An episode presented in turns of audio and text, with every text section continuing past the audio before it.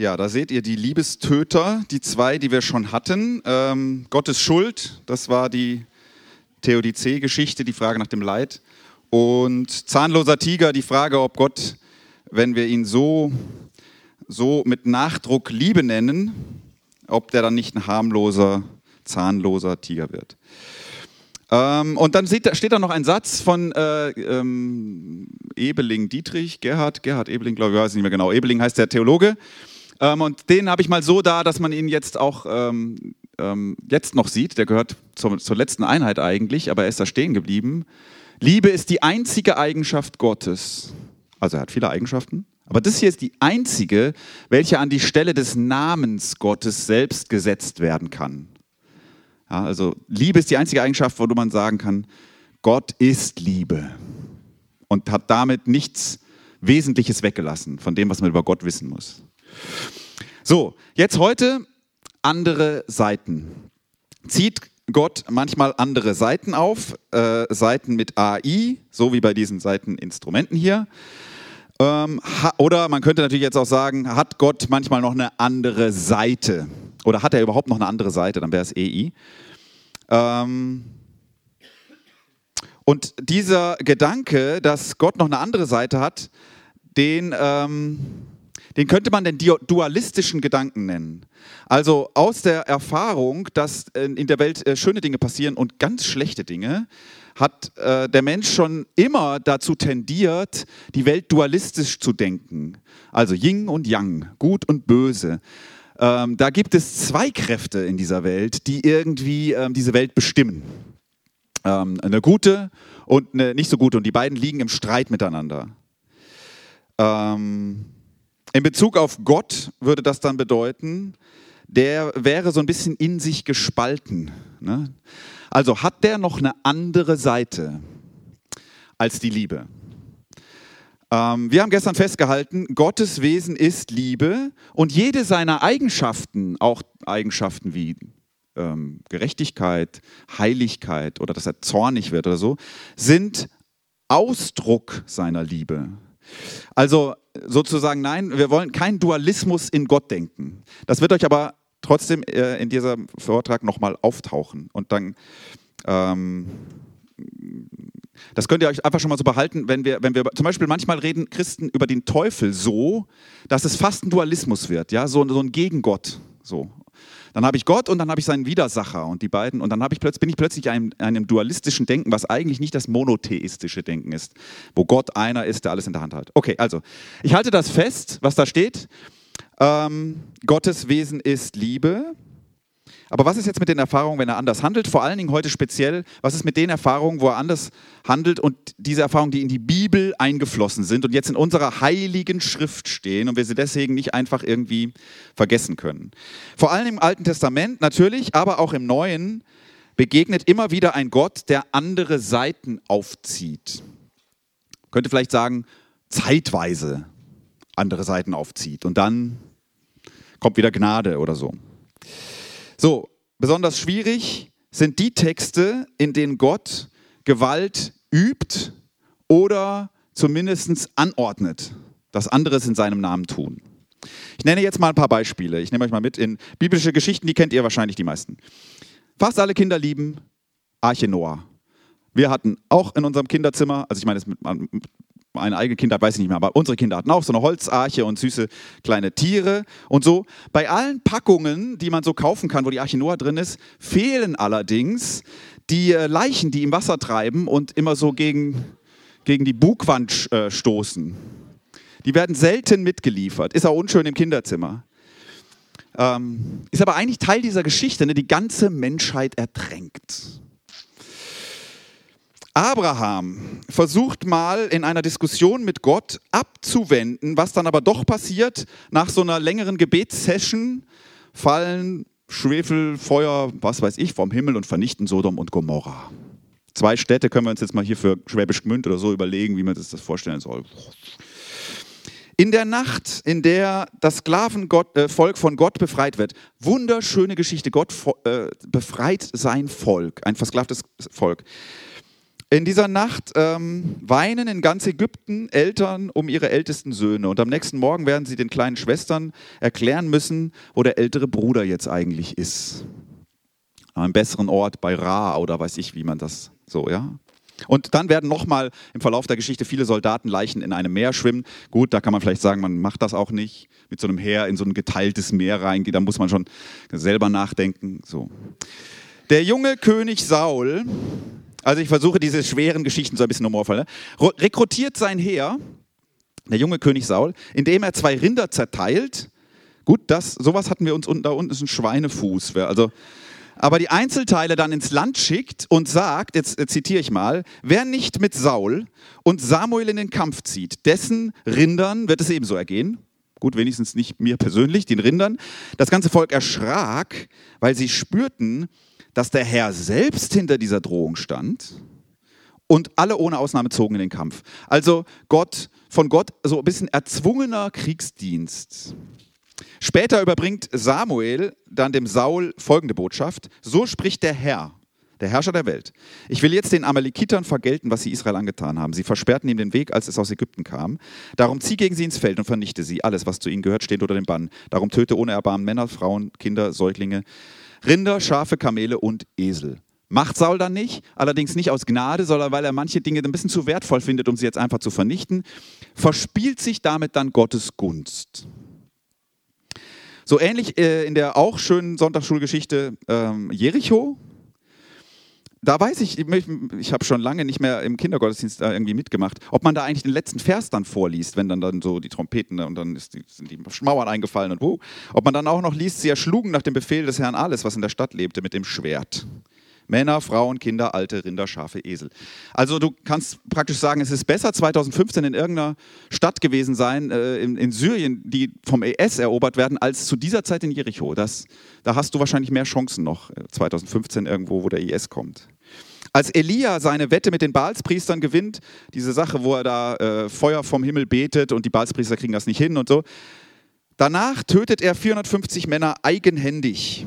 Es steht nicht da, dass das Gottes Idee war. Aber er tut es in seinem Namen.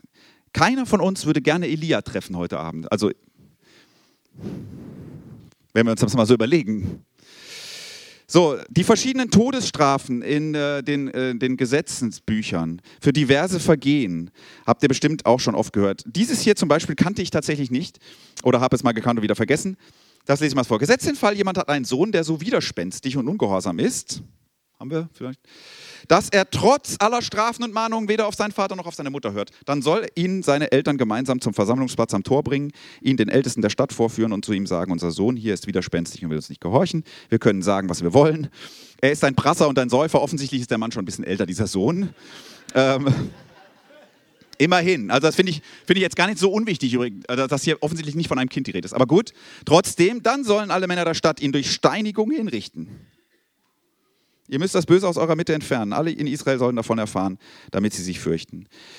So, letztes Beispiel kommt jetzt aus dem Neuen Testament, denn auch da gibt es das. Natürlich viel weniger, aber doch, dass Gott andere Seiten aufzieht irgendwie.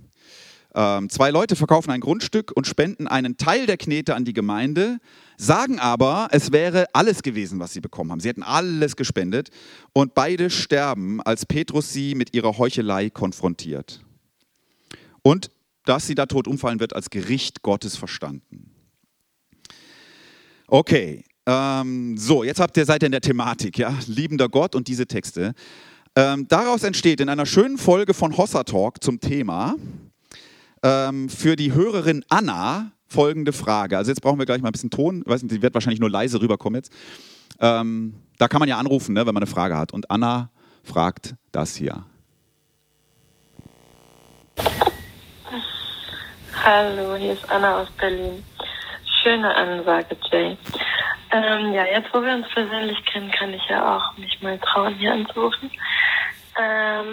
Und zwar habe ich als erstes mal eine Frage, die da wäre, tötet Gott? Und wenn ja, warum tut er das? Und muss ich dann nicht irgendwie Angst vor ihm haben? Und wenn nicht, was sollen mir dann all die Geschichten im Alten und ich glaube sogar im Neuen, wenn ich mich nicht täusche, Sagen, in denen Gott direkt oder indirekt tötet.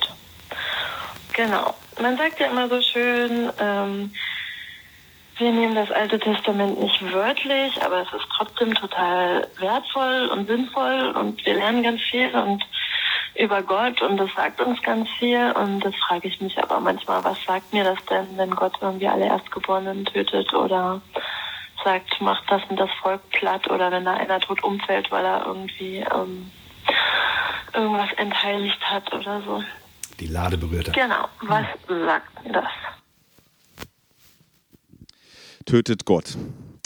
So, ich halte diese Frage für so wichtig wie schon lange nicht mehr. Nicht nur, wenn man mit diesen Texten sich beschäftigen will oder so als persönliche Frage, die diese Frage jetzt hat, sondern seit einigen Jahren hat es unsere Welt ja wieder, so ist jedenfalls unser Empfinden, vermehrt, und wahrscheinlich ist es nicht nur Empfinden, sondern tatsächlich mit religiöser Gewalt zu tun.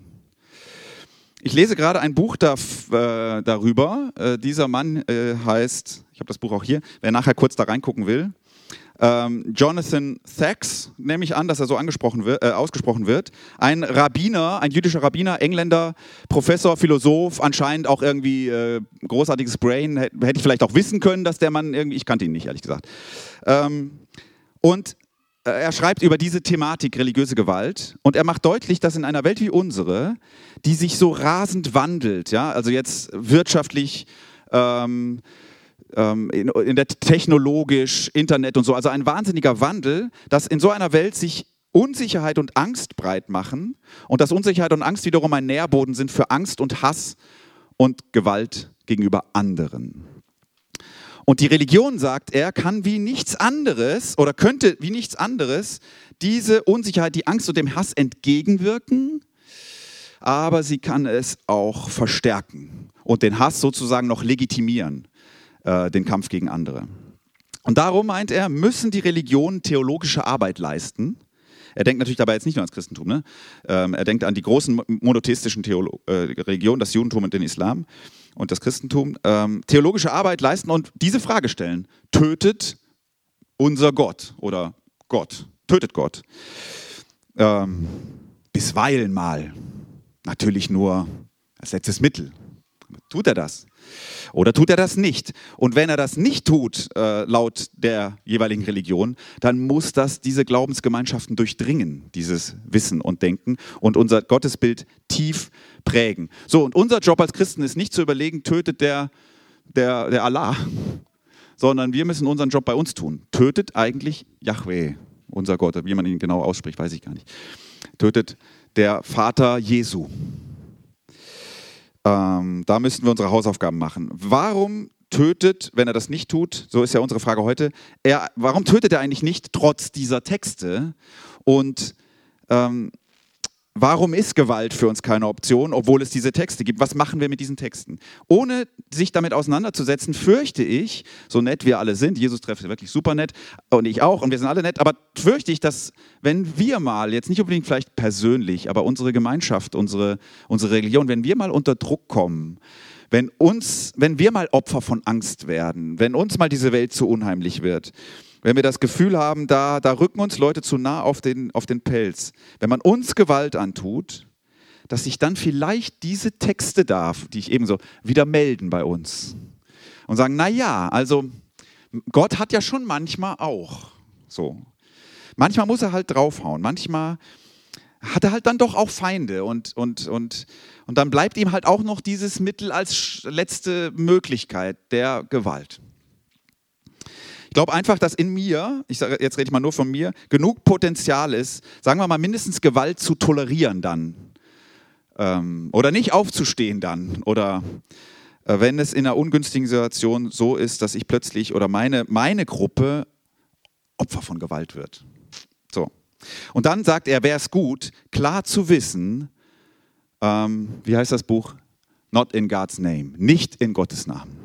Und dass das unsere Glaubensgemeinschaften durchdrungen hätte. So, ich nenne euch jetzt ein paar Möglichkeiten, wie man mit diesen Texten der Bibel umgehen kann, um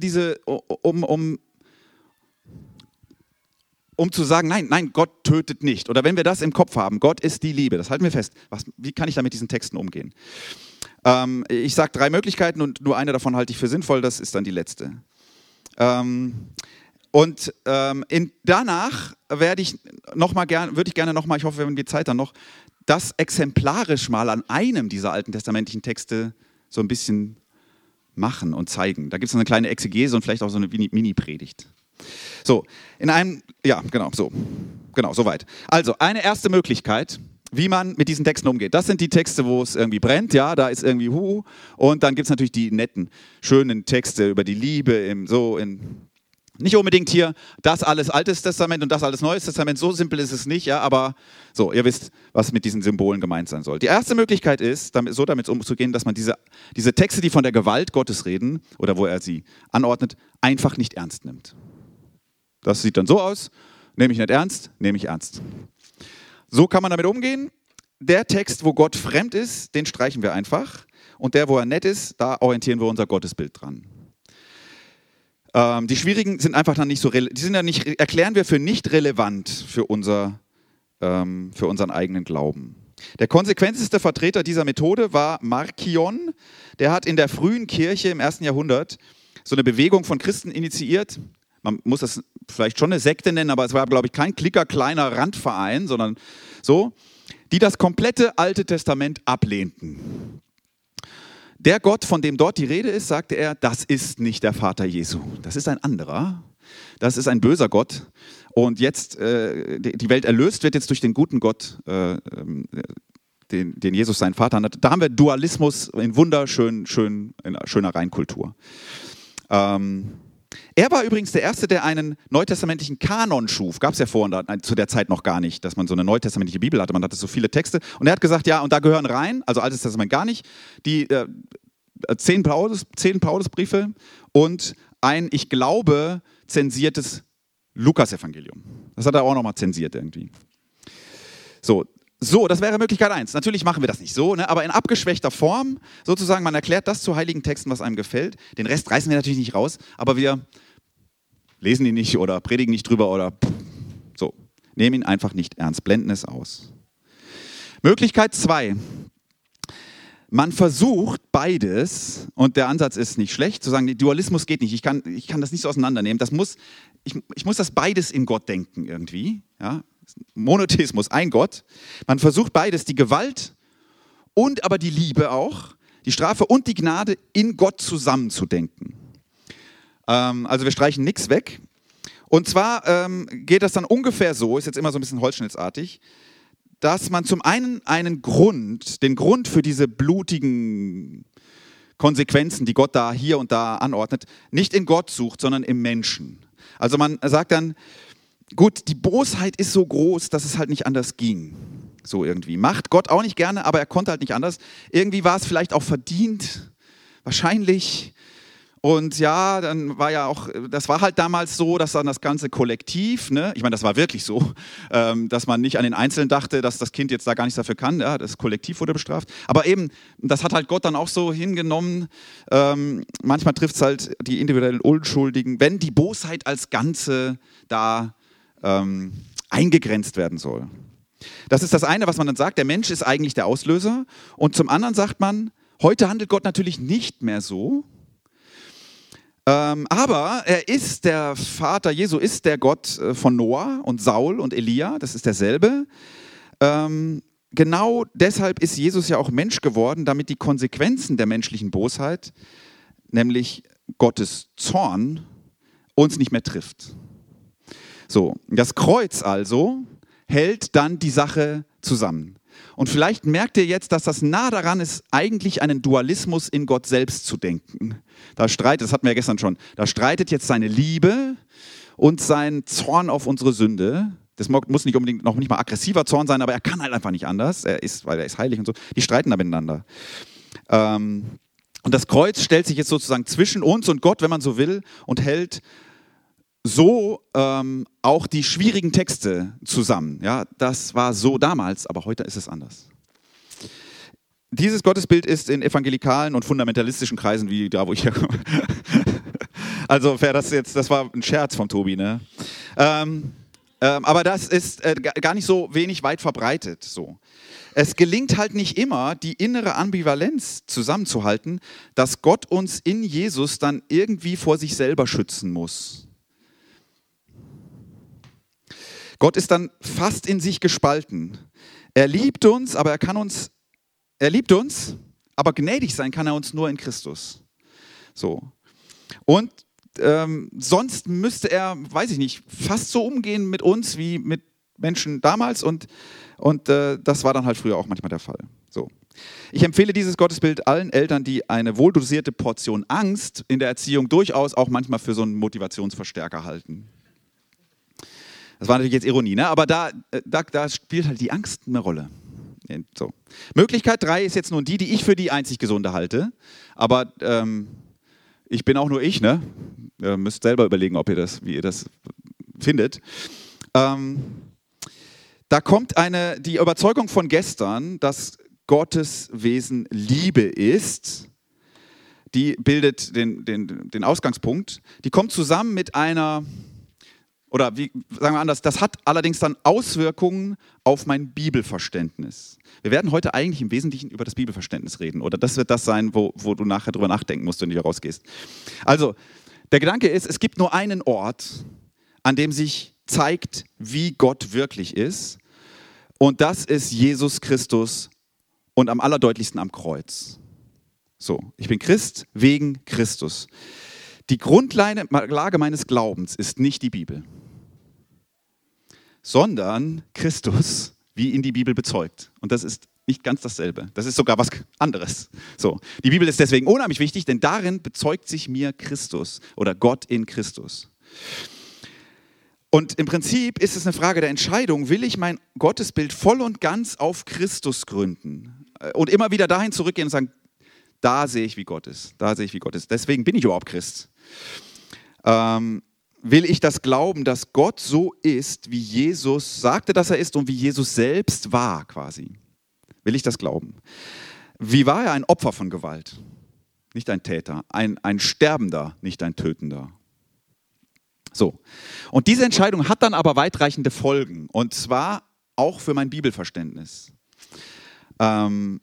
Dann wird nämlich Christus zum hermeneutischen Schlüssel für das Verständnis der Bibel. Was ich hier sage, ist übrigens jetzt nichts, was total abgedreht ich mir vor 2 Wochen überlegt habe. Ja? Also das findet ihr jetzt schon in der breiten christlichen Tradition auch wieder. Dieser Gedanke, Christus ist der hermeneutische Schlüssel. Das heißt, Hermeneutik heißt Bibel verstehen, übersetzen in unsere Welt. Also das ist praktisch die Auslegung der Bibel. Ich habe diese Schriften, jetzt übertrage ich das, was bedeutet das für mich? Und das ist Hermeneutik.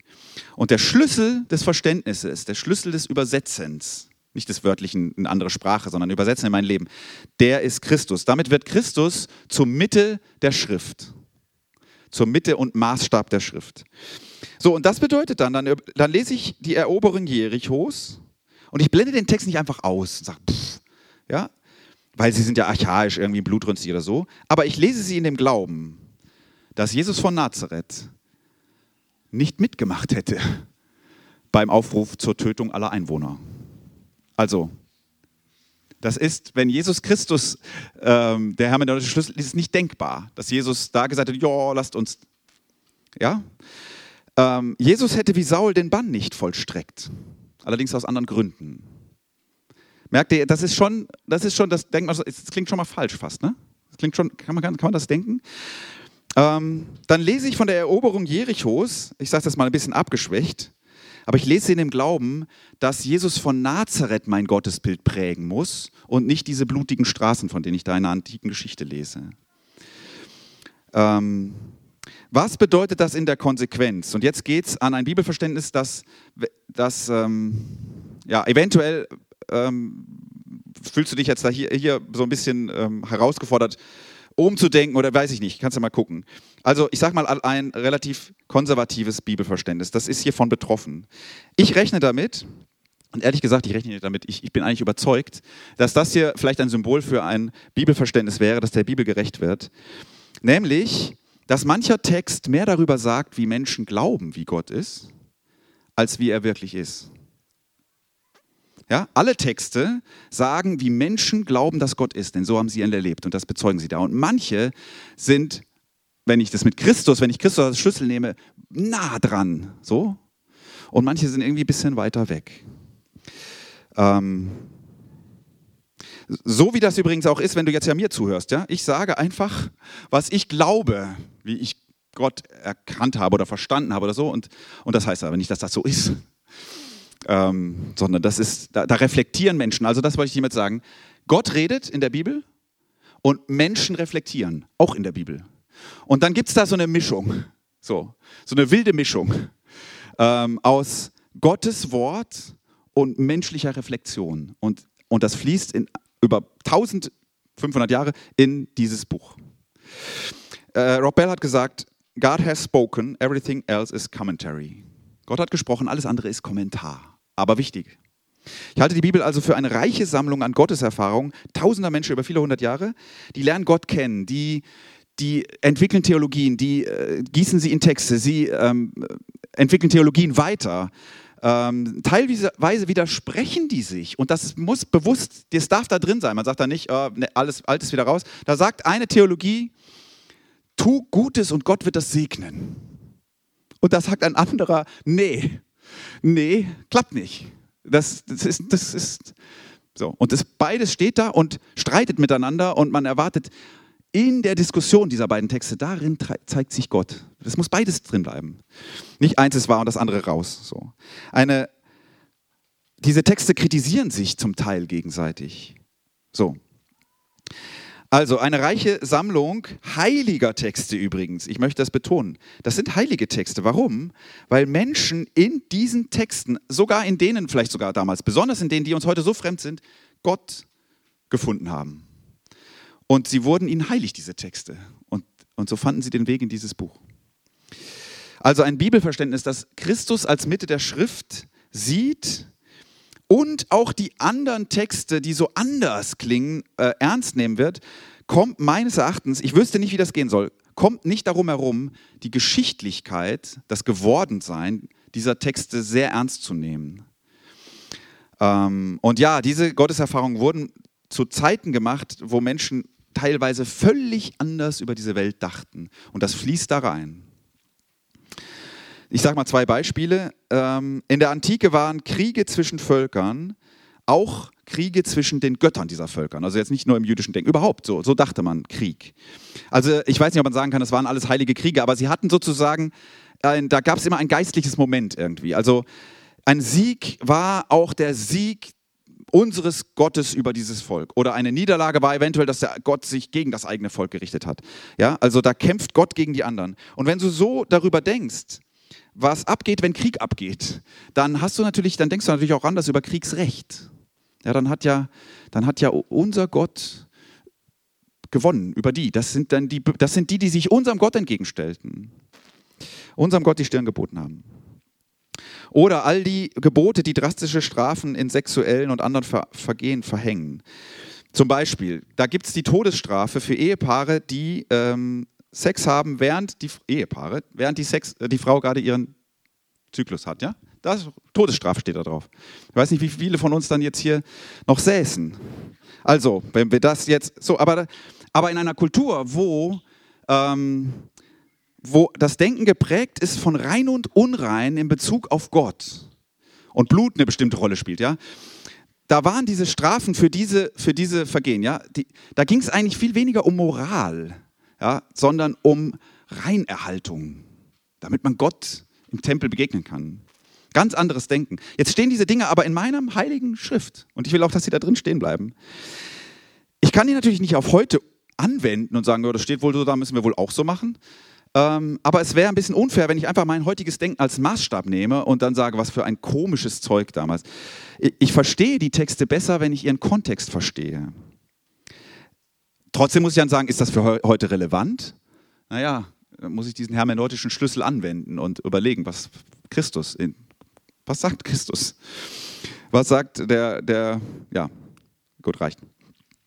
Vielleicht hast du jetzt schon bemerkt, ich gehe dann also eventuell davon aus, und das ist ja das, was uns irgendwie da drin so ein bisschen anpiekst, dass manches Dunkle, das in diesen Texten über Gott steht, das Dunkle im Menschen sein könnte, was sie auf Gott projizieren. Also will Gott, dass Krieg geführt wird? Wollte der das? Und dass das Pärchen da gesteinigt wird, was man auf dem Feld irgendwie aufgegabelt hat. Wollte der das? Oder verstand der damalige Mensch Gott so? Das ist ein anderes Bibelverständnis, als wenn ich sage, doch, also das ist alles 1:1, das ist so vom Himmel gefallen, hier steht's, was Gott will. Nicht selten bringt auch das, was man historisch-kritische Methode nennt, Licht ins Dunkel. Also, da werden die Texte auf ihre Entstehungsgeschichte hin erforscht. Diese Methode und Methodik vergaloppiert sich natürlich auch manchmal, wie jede Wissenschaft sich vergaloppiert. Und man 10 Jahre später merkt, Bullshit, müssen wir wieder anders denken. Das ist ganz normal, aber sie hat sehr viel hell gemacht. Zum Beispiel sieht man, dass manche dieser alten Texte, und ich kann jetzt noch nicht mal sagen, das hier ist gesicherte Erkenntnis, das habe ich einfach so gelesen, das könnte man jetzt überprüfen, ist das wahr oder hat man schon Neueres entdeckt und sagt, das ist Quatsch.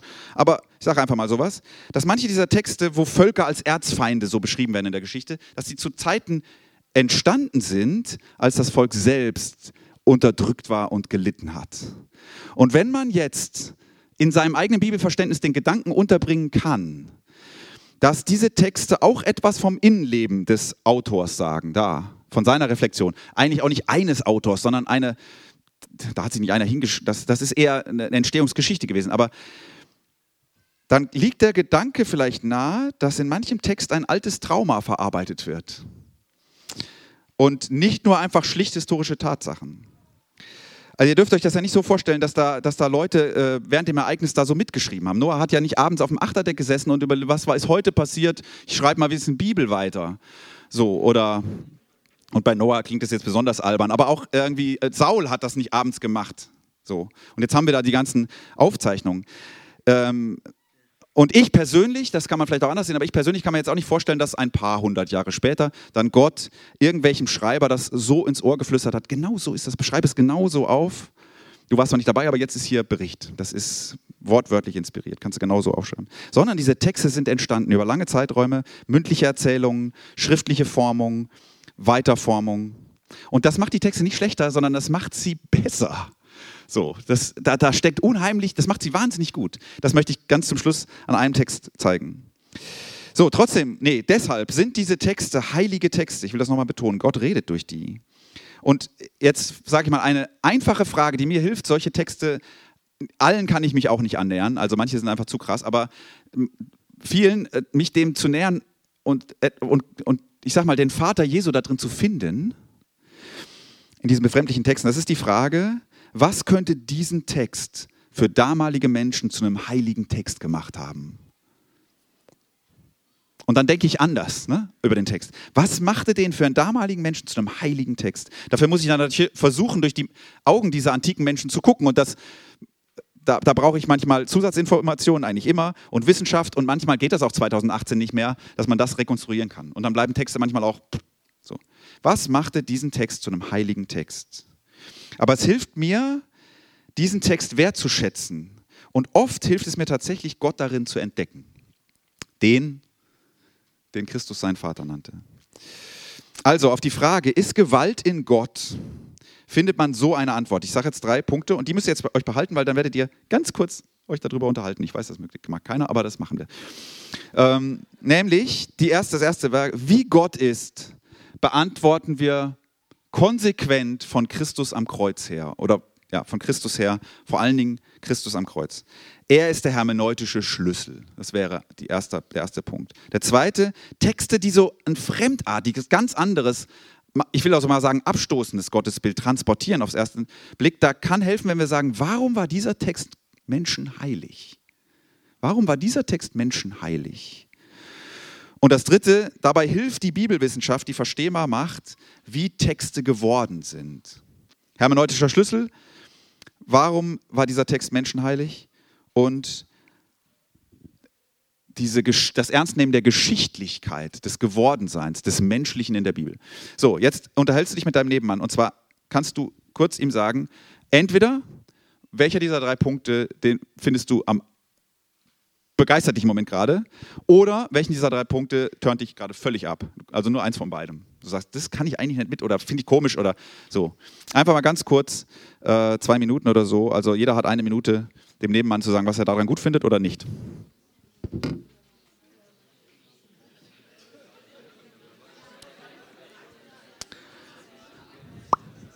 Also,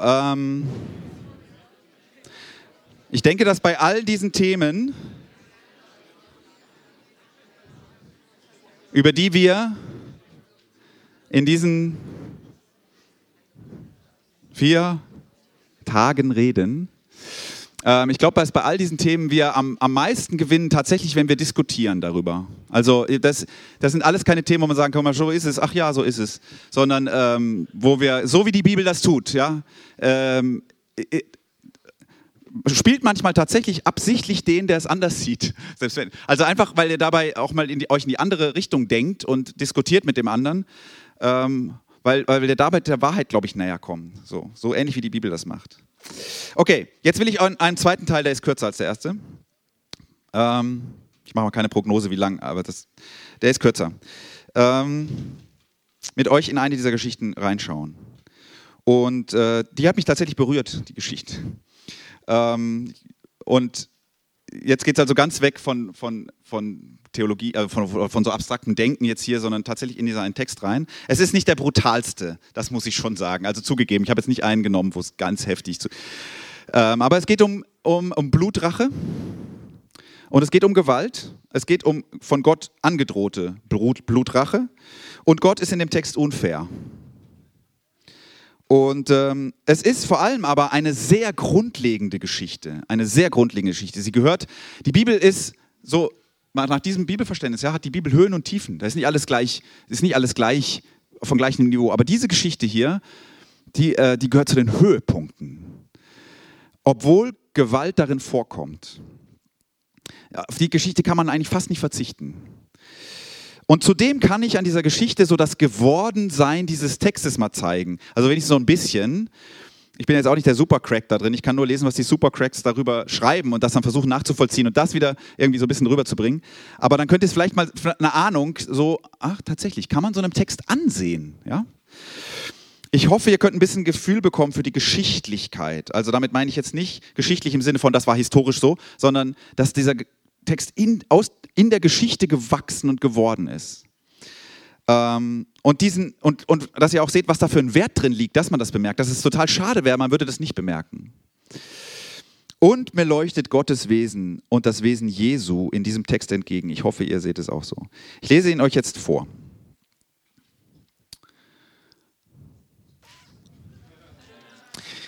Und, ja, das war schon klar, oder?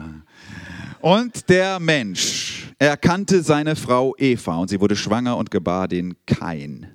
Und sie sagte, ich habe einen Mann gewonnen mit Jahwe.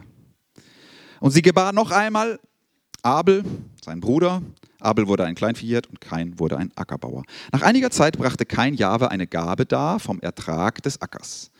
Und auch Abel brachte dar von den Erstlingen seiner Herde und von ihren fetten Stücken und Jahwe sah Abel und sein Opfer an. Kain aber und sein Opfer sah er nicht an. Da erzürnte Kain sehr und senkte sein Gesicht. Da sagte Jahwe zu Kain, warum bist du erzürnt und warum ist dein Gesicht gesenkt? Nicht wahr? Wenn du gut machst, ist erheben. Und wenn du nicht gut machst, zur Tür hin lagert die Sünde und auf dich geht ihre Gier, du aber sollst über sie herrschen. Steht extra so da. Und Kain sagte zu seinem Bruder Abel, und als sie auf dem Felde waren, da erhob sich Kain gegen seinen Bruder Abel und erschlug ihn. Und Jahwe sagte zu Kain, wo ist dein Bruder Abel? Und er sagte, ich weiß es nicht, bin ich der Hüter meines Bruders? Und er sagte, was hast du getan? Die Stimme des Blutes deines Bruders schreit von mir, zu mir vom Ackerboden her. Nun aber verflucht du vom Ackerboden fort, der sich geöffnet hat, das Blut deines Bruders zu empfangen, der von deiner Hand fiel.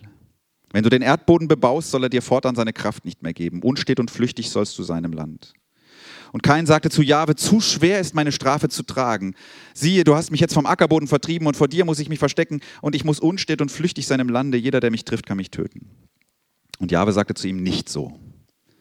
Jeder, der Kain tötet, das soll 7-fach gerächt werden. Und Jahwe setzte Kain ein Zeichen, damit ihn nicht jeder töte, der ihn träfe. Und Kain ging vom Angesicht Jahwes fort und wohnte im Lande Not, östlich von Eden. So, diese seltsame Übersetzung stammt von Klaus Westermann. Ihm werde ich jetzt in dieser Anlegung folgen. Das ist der Crack, dem ich folge, ja. Wenn ich solche Texte bearbeite und so, wie ich das jetzt hier für euch gemacht habe, mache ich das selten, wenn ich einfach nur predige da. Ja, aber bei so einem Text würde ich es machen. Da kann ich natürlich nicht die gesamte Literatur da sichten, die in der Theologie da, das schaffst du ja gar nicht. Deshalb verlasse ich mich meistens auf einen, von dem ich so nach und nach gemerkt habe, der ist gut, der hat die Literatur gesichtet, der verarbeitet sie. Und Westermann ist so einer, obwohl der schon ein paar Jahrzehnte alt ist, also nicht der Mann, sondern das, was er geschrieben hat, ist ein paar Jahrzehnte alt. Ich habe meinen Kollegen, der gerade jetzt Dozent ist an der Hochschule, gefragt, sag mal, ist Westermann noch das Beste, was man so über Genesis sagen kann? Gibt es was Neueres, Besseres? Gibt Neueres, aber nichts Besseres, sagt er. Wunderbar, dann reicht mir das schon so. Westermann arbeitet historisch kritisch, aber die Übertreibungen rückt er gerade oft und die Texte leuchten gerade wegen seines wissenschaftlichen Herangehens bei ihm in ihrer Tiefe und Schönheit auf. So, jetzt versuche ich das ein bisschen nachzuvollziehen mit euch. Es geht los. Da ist der Mensch. Ach so, ich habe eben überhaupt nicht runtergemacht. Guck mal, das hätte auch noch geklappt, aber das mache ich gleich dann. Da ist der Mensch. Adam. Aber wir sind in der Urgeschichte. Wir sind in der Urgeschichte. Er ist der Mensch. Der Mensch. Da kannst du nicht einfach so lesen, als ob es hier ständig Karl-Heinz oder Maria oder Jeremia oder so, sondern hier steht der Mensch. Also du kannst sagen, was der erlebt, das erlebe ich auch. Wie der ist, so sind wir alle. Was der kennt, kenne ich auch. Also Adam und Eva, das sind wir.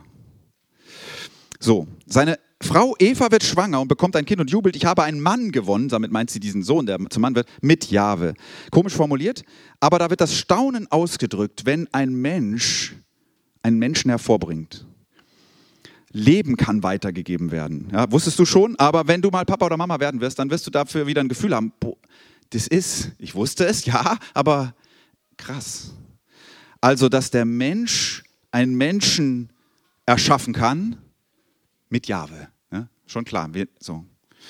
Also ein Urerlebnis, ein Urphänomen des Menschseins wird hier beschrieben. Ein seltsames Wunder. So, der Mann heißt Kain. Leider kann man nicht mehr richtig rekonstruieren, was sein Name bedeutet. Es gibt verschiedene Theorien. Ich habe gedacht, ach, lass ich alles weg. Man kann es einfach nicht mehr sicher sagen. Aber um den geht es in der Geschichte. Wenn man diesen Text liest und das aufmerksam merkt man, es geht nicht um Kain und Abel, es geht um Kain. Es geht um Kain und seinen Bruder. Es geht um Kain und seinen Bruder Abel. Der wird nämlich noch, wo sind wir jetzt, Vers 2, so hinten dran gehängt. Ja, sie gebar Sohn, Kain freut sich und dann gebar sie noch einmal seinen Bruder Abel. Der hängt so hinten dran. Dessen Name, das weiß man, was es bedeutet. Und der beschreibt, was ihm nachher passieren wird. Der beschreibt sein ganzes Leben schon. Hauch, Nichtigkeit. Was man über den wissen muss, ist eigentlich nur, dass er Kains Bruder war, denn es geht um Kain. Kains Bruder, der spielt in der Geschichte eigentlich kaum eine Rolle, der sagt auch kein Wort in der ganzen Geschichte. Der wird geboren und ermordet. Das ist seine Rolle in der Story. Also, was ich sagen will, es geht um Kain. So wie Adam und Eva, kann man sagen, ist Kain ein Prototyp. So, was Kain erlebt, das kennst du auch. Was in ihm abgeht, ist typisch Mensch. Wir sind in der Urgeschichte. Typisch Mensch, das kann man für die Urgeschichte denken. Was der tut, das tut der Mensch millionenfach, leider. Es geht nämlich um die tiefe menschliche Grunderfahrung von Rivalität und der Gewalt, die daraus entstehen kann. Die Rivalität zwischen Geschwistern. Jonathan Sacks sagt, dass dieses Muster der Rivalität zwischen Geschwistern ist wie so ein Grundmuster für die Rivalität zwischen den Religionen. Spielt eine zentrale Rolle in menschlichen Konflikten überhaupt. Geschwisterrivalität. Also wenn man mal an die Bibel denkt, Kain und Abel, klar, Jakob und Esau, Josef und seine Brüder, Lea und Rachel. Kommen wir gleich noch zu, Geschwisterrivalität. Und dann werden die beiden Berufe genannt, ne? Kleinvieh- und Ackerbauer. Da kann nicht was anderes stehen als Kleinvieh- und Ackerbauer. Denn das sind die Grundberufe des antiken Lebens. Vielleicht sollte man sagen Landlebens, bin ich mir nicht ganz sicher. Oder Lebens überhaupt. Bauer, Viehhirte. Das sind die beiden. Also was ich damit sagen, vielleicht spürt ihr jetzt schon, dieser Text ist gestaltet, da hat nicht einfach einer gesessen und mitgeschrieben, was da gerade passiert, sondern hier hat jedes Wort Gewicht, die Worte sind wohlbedacht und die Geschichtlichkeit macht die Tiefe aus. Dieses hier ist wahr, auf eine viel tiefere Weise wahr, als einfach, es ist so passiert, sondern das beschreibt, was passiert beim Menschsein. So, jetzt was man textanalytisch zeigen kann. Es wird ein bisschen trocken, aber ich finde das ja immer faszinierend. Man kann zeigen, dass diese Begebenheit ungefähr ab hier bis ganz runter ein Einschub ist. Dass es eine Version gab, wo das, was ab 3 steht, noch nicht da stand. Einfach nur, wenn man den Text analysiert. Früher ging es mal mit Vers 17 weiter, der ist jetzt gar nicht mehr da. Da geht's dann, kann man so lesen, 2, und sie gebar noch einmal Abel, seinen Bruder. Abel wurde ein Kleinvieh und Kain wurde ein Ackerbauer. Dann kam wahrscheinlich was nicht mehr da ist, so eine kurzer, dass Kain seinen Bruder schlug. Und dann geht's weiter. Und Kain erkannte seine Frau, die war schwanger und gebar den Henoch, und er baute eine Stadt, die nannte er nach seines Sohnes Namen Henoch, dem Henoch aber wurde Irad geboren und so weiter und so weiter und so weiter. Also da ist eine Genealogie, kennt man ja so, ne? Die ist 1, 2 und dann 17 geht's weiter. Es wäre nicht ganz wahr zu sagen, genau hier war der Bruch, ja? Da wurde der Übergang auch gestaltet. Was spricht dafür, dass das ein Einschub ist, so, oder dass jemand diese Geschichte, die da kurz erwähnt wird, ausgebaut hat? Die Begründung dafür sind folgende. Der Abschnitt folgt in seinem Aufbau und seinem Muster ziemlich genau dem Aufbau der Geschichte von vorher. Also vorher wäre ja Adam und Eva, die Schlange und diese Geschichte. Der Text wurde praktisch gestaltet nach dem Muster von dem Text vorher. Also da gibt es auch eine Warnung, da gibt es auch die Wo-Frage. Wo bist du, Adam? Hier, wo ist dein Bruder? Ne? Dann gibt es die Ausflucht, also wo sie sich rausreden wollen. Dann gibt es den Schuldspruch und dann gibt es die Verfluchung. So. Außerdem geht der Vers 3 so los. Nach einiger Zeit brachte Kain bla bla bla. Und wenn in der hebräischen Bibel sowas da steht, dann steht das eigentlich nur da, wenn vorher irgendwas passiert ist. Hier ist aber nichts passiert vorher und dann nach einiger Zeit. So. Sondern die beiden waren das und nach einiger Zeit. Also da hat man das Gefühl, hier war was, aber wir wissen nicht mehr was. So. Das sind jetzt einfach nur Textanalysen, überhaupt nicht irgendwie inhaltliche Sachen. Okay. Jetzt, ach so, doch, es gibt noch was. 6 und 7, da kommen wir gleich zu. Diese 2 Verse, das seht ihr natürlich im Deutschen noch ein bisschen, sind im Hebräischen ziemlich, vor allen Dingen der 7er, ist total verkorkst. Und deswegen habe ich mal so die Übersetzung gelassen, dass man das noch merkt. Also den kann man kaum mehr verstehen, wenn man die hebräischen Worte da zusammenbastelt. Sind Fragmente, so.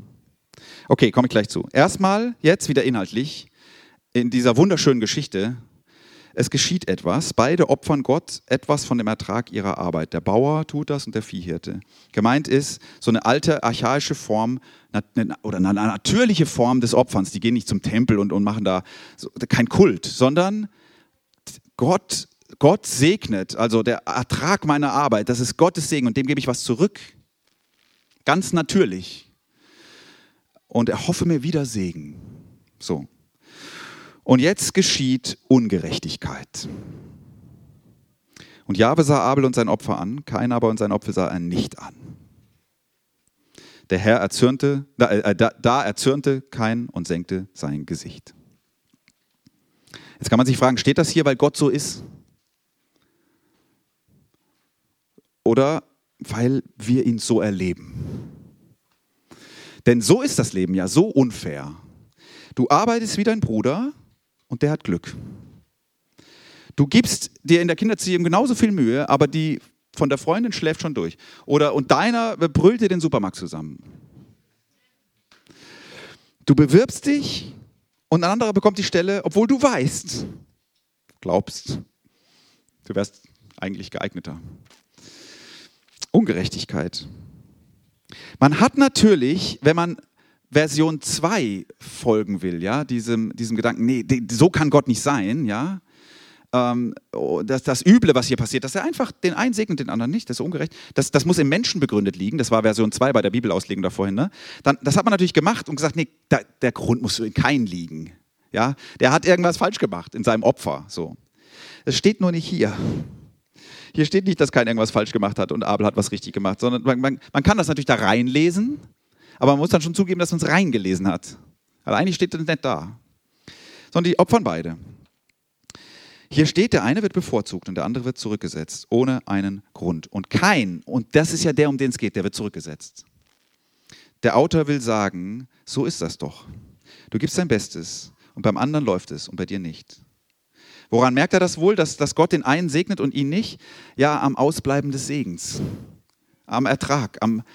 Das steckt in diesem Ansehen. Ja? Das Ansehen heißt, da wird was angesehen und dann blüht es auf, oder wie soll ich das sagen? Ja?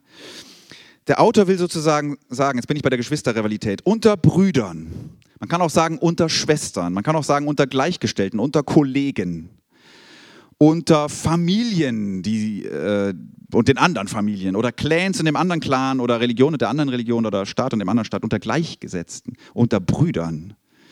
Da ist das Zurückgesetztwerden eines der entscheidenden Konfliktmotive. Wo immer es Brüder gibt, ist das Zurückgesetztwerden ein entscheidendes Konfliktmotiv. Ist schon bei kleinen Kindern so. Der Zweijährige will, was der andere Zweijährige hat. Und zwar erst seit er es hat. Die Schaufel war vorher völlig langweilig. Jetzt hat er sie aber, jetzt will ich sie auch. So. Und wenn ich will, was du hast, dann ist der Weg nicht weit, dass wir in einen Konflikt geraten. Zurückgesetzt werden. Dass Gott hier unfair zu sein scheint. Ich finde, das sollten wir nicht rauserklären, so, sondern drin lassen im Text, weil genau so fühlt sich das Leben doch an. Schau dich doch um, findest du das fair, wie das zugeht? Dass du in Stuttgart geboren wurdest, ja? Und nicht wie ich. Wo wurde ich eigentlich geboren? Ich wollte jetzt gerade sagen, aus der Schweiz kommen, da bin ich ja nicht geboren, ich bin in Siegen geboren. Okay, Stuttgart ist besser. Aber sagen wir mal wirklich unfair. Stuttgart und dein Bruder, also in Nordkorea, ist das fair? Oder dass die Nase deiner Kollegin, der Chefin eben einfach immer besser passt und du bekommst bei ihr einfach keinen Stein ins Brett. Oder ist das fair, dass die einen gesegnet sind mit Scham, der sie nach oben fallen lässt, ja? Und jemand anders hat so ein gutes Herz, aber was sie erlebt, ist Mobbing und keine Anerkennung. Und sie fällt gar nicht nach oben, sondern tut sich unheimlich schwer. Warum halten wir eigentlich Kain hier für den Fiesling? So, das ist ja fast so ein bisschen, ne? Man denkt das. Und Abel ist aber ein netter Typ. Die beiden sind eigentlich bis dahin einfach mal Brüder. Und der eine fühlt sich von Gott nicht gesehen. Und in ihm wächst der Neid. Und spürt ihr, dass das ist, was wir kennen? So ist Menschsein. Die Verse 6 und 7 sind jetzt nochmal ein gutes Beispiel, um zu zeigen, wie der Text, ich sage mal immer vorsichtig, möglicherweise, aber das spricht halt einfach schon sehr viel dafür, nach und nach ausgebaut wurde. Redakteure haben daran gearbeitet und haben den verbessert, ihrer Meinung nach. Aber ja, doch, ich glaube in der Regel verbessert. Für die Story bräuchtest du nämlich 6 und 7 zum Beispiel nicht. Fällt einem erstmal auf, jemand, der das genau liest, sagt, du könntest auch Kain, aber und sah nicht an, da erzürnte Kain sehr und senkte sein Gesicht. Und Kain sagte zu seinem Bruder Abel. Und dann geht die Sache los. Du brauchst sie eigentlich nicht, 6, 7, die Geschichte würde trotzdem funktionieren. Das ist mal ein erster Gedanke. Sprachlich fällt einem dann auf, ist Vers 6. Also wenn man jetzt sagt, die zwei Verse, die sind da dazugekommen, dass man sagt, oh, das hier ist eine Wiederholung von dem da. Also hier benutzt einer dieselben Worte nochmal. Ja? So fast eine Wiederholung. Und Vers 7 ist im Hebräischen fast nicht verständlich. Total holprig übersetzt. Deswegen habe ich das mal so gelassen. Und es geht noch holpriger gleich. Man guckt den Text, wenn man Hebräisch kann und viel fitter ist als ich, guckt man den an und merkt, das ist zusammengestückelt aus Bausteinen. Denn wahrscheinlich hatten die Redakteure auch nicht einfach das Gefühl, schreib mal was dazu, ja, sondern, jetzt geht es zu weit. Aber das ist eine Ehrfurcht vor dem Texten zu nehmen, Bausteine zu nehmen und nicht einfach was zu erfinden quasi. Man versteht noch, um was es geht, nämlich um zwei Alternativen. Du kannst jetzt gut handeln, Kain, oder du kannst jetzt schlecht handeln. Es kommt jetzt auf dich an, darum geht's. Den Sinn versteht man schon. Aber was jetzt kommt, ist im Grundtext ganz schwer zu erklären. Wörtlich steht da, ein Lagernder zur Tür hin die Sünde. Das steht da, ein Lagernder zur Tür hin. In der modernen Übersetzung wird jetzt irgendwie stehen, vor der Tür lauert die Sünde. Pass auf, dass sie dich nicht so irgendwie, ja. Ein Lagernder zur Tür hin die Sünde. Die größte Schwierigkeit ist, und ein Lagernder ist männlich. und die Sünde ist feminin. Also da müsste, wenn, dann schon stehen, eine Lagernde. Also das ist, grammatisch ist das überhaupt nicht möglich, was da steht. Ein Lagernder, da etwas Männliches lagert vor der Tür. Und jetzt ist es aber die Sünde. Also, ich will euch nicht langweilen. Hier sind Textbausteine zusammengekommen, verändert worden. Und man kann fragen, lagerte hier mal was Männliches? Und später hat man gesagt, ja, das ist die Sünde. Und jetzt wird es spekulativ, was das gewesen ist. Ne? Also, okay. Es geht nur darum zu sehen, hey, der Text ist irgendwie, an dem wurde herumgeschraubt oder er wurde verbessert oder wie auch immer. Außerdem steht da am Ende wörtlich etwas, dann wieder, wo sind wir? Du aber selbst sollst über sie herrschen und vielleicht, das steht wörtlich fast so ähnlich, also dieselbe Worte in ein Kapitel vorher. Der Mann aber wird über dich herrschen. Ja, also dass diese zwei Verse sozusagen jemand da, nach und nach dazugekommen sind aus Textbausteinen. So könnte man es vielleicht so bemerkt man es, wenn man es einfach so textkritisch anguckt. Spricht viel dafür, dass da was dazugekommen ist. Und zwar was Wichtiges, weil es soll nochmal deutlich werden, kein hat jetzt die Verantwortung für das, was jetzt kommt. Denn er wurde ja gewarnt vor der Sünde, die vor seiner Tür lauert. Dann, Vers 8, nur interessant zu beobachten, hilft einem aber nichts, aber man merkt, auch da ist der Text, ja, der fängt an. Und Kain sagte zu seinem Bruder Abel, und dann sagt er nichts. Also, und da fehlt tatsächlich was. Also da muss etwas gestanden haben, irgendwann mal so, da ist der Text irgendwie, weil es geht nicht, dass man sagen kann, rein sprachlich wohl, ja, was da eigentlich gemeint ist, er redete mit seinem Bruder. Sondern da ist wie so ein imaginärer Doppelpunkt, da muss jetzt was kommen, das kommt nichts. Aber gut. Interessant. Und dann sind sie auf dem Feld und jetzt werden wir wieder inhaltlich und dann wird nur ganz kurz und knapp dieser Mord beschrieben. Ganz knapp, ne? Ganz trocken. Da wird nichts ausgeschmückt, kein Kampf von Gefühlen, nichts. Zack, der wird beseitigt, ganz kühl. Es geht eigentlich nicht, der Autor hat kein Interesse zu sagen, ja, dieser Kain Müller und sein Abel Müller, die beiden hatten einen Zoff und die haben sich damals auf dem Feld und das ist so und so abgegangen. Das ist überhaupt nicht sein Interesse. Was er sagen möchte, ist er möchte eine Geschichte erzählen, so geht das ab. So. Es geht nicht um die Einzelheiten dieser Story, sondern um das, was eben passiert, wenn einer haben will, was der andere hat. Wenn einer benachteiligt wird, wenn aus Neid Hass wird. Gewalt, zack. Und dann geht's wieder, sind wir schon wieder im Gespräch. Ja, und nämlich die Gesprächsanteile sind die wichtigen Teile in dieser Geschichte. Man könnte jetzt sagen, jetzt reden sie zum ersten Mal miteinander oder zum zweiten Mal, je nachdem, wie man dieses mit den Versen vorher da. Und jetzt wieder, Gott redet da ganz von Angesicht zu Angesicht mit jemandem. Ja? Wir sind in der Urgeschichte, da geht das. So. Vers 9. Wunderschön, sieht man wieder, parallel zu dem Kapitel vorher aufgebaut. Da haben nämlich Adam und Eva Mist gebaut, ne? Und dann kommt Gott und fragt, Adam, wo bist du denn? Jetzt hier, genauso ähnlich, parallel dazu, gestaltet, wo ist dein Bruder Abel? Jeder weiß, wo der ist. Also Kain weiß das, wir wissen es, Gott weiß es. Man könnte fragen, hat Gott so Hintergedanken, will er den aufs Glatteis führen oder so? Aber wenn du jetzt in dieser Frage, die jemand da bewusst so formuliert, ja? Wenn du da jetzt den Gott durch die Augen des Jesus von Nazareth drin siehst, dann siehst du einen Schöpfer, der nach dem Vermissten fragt.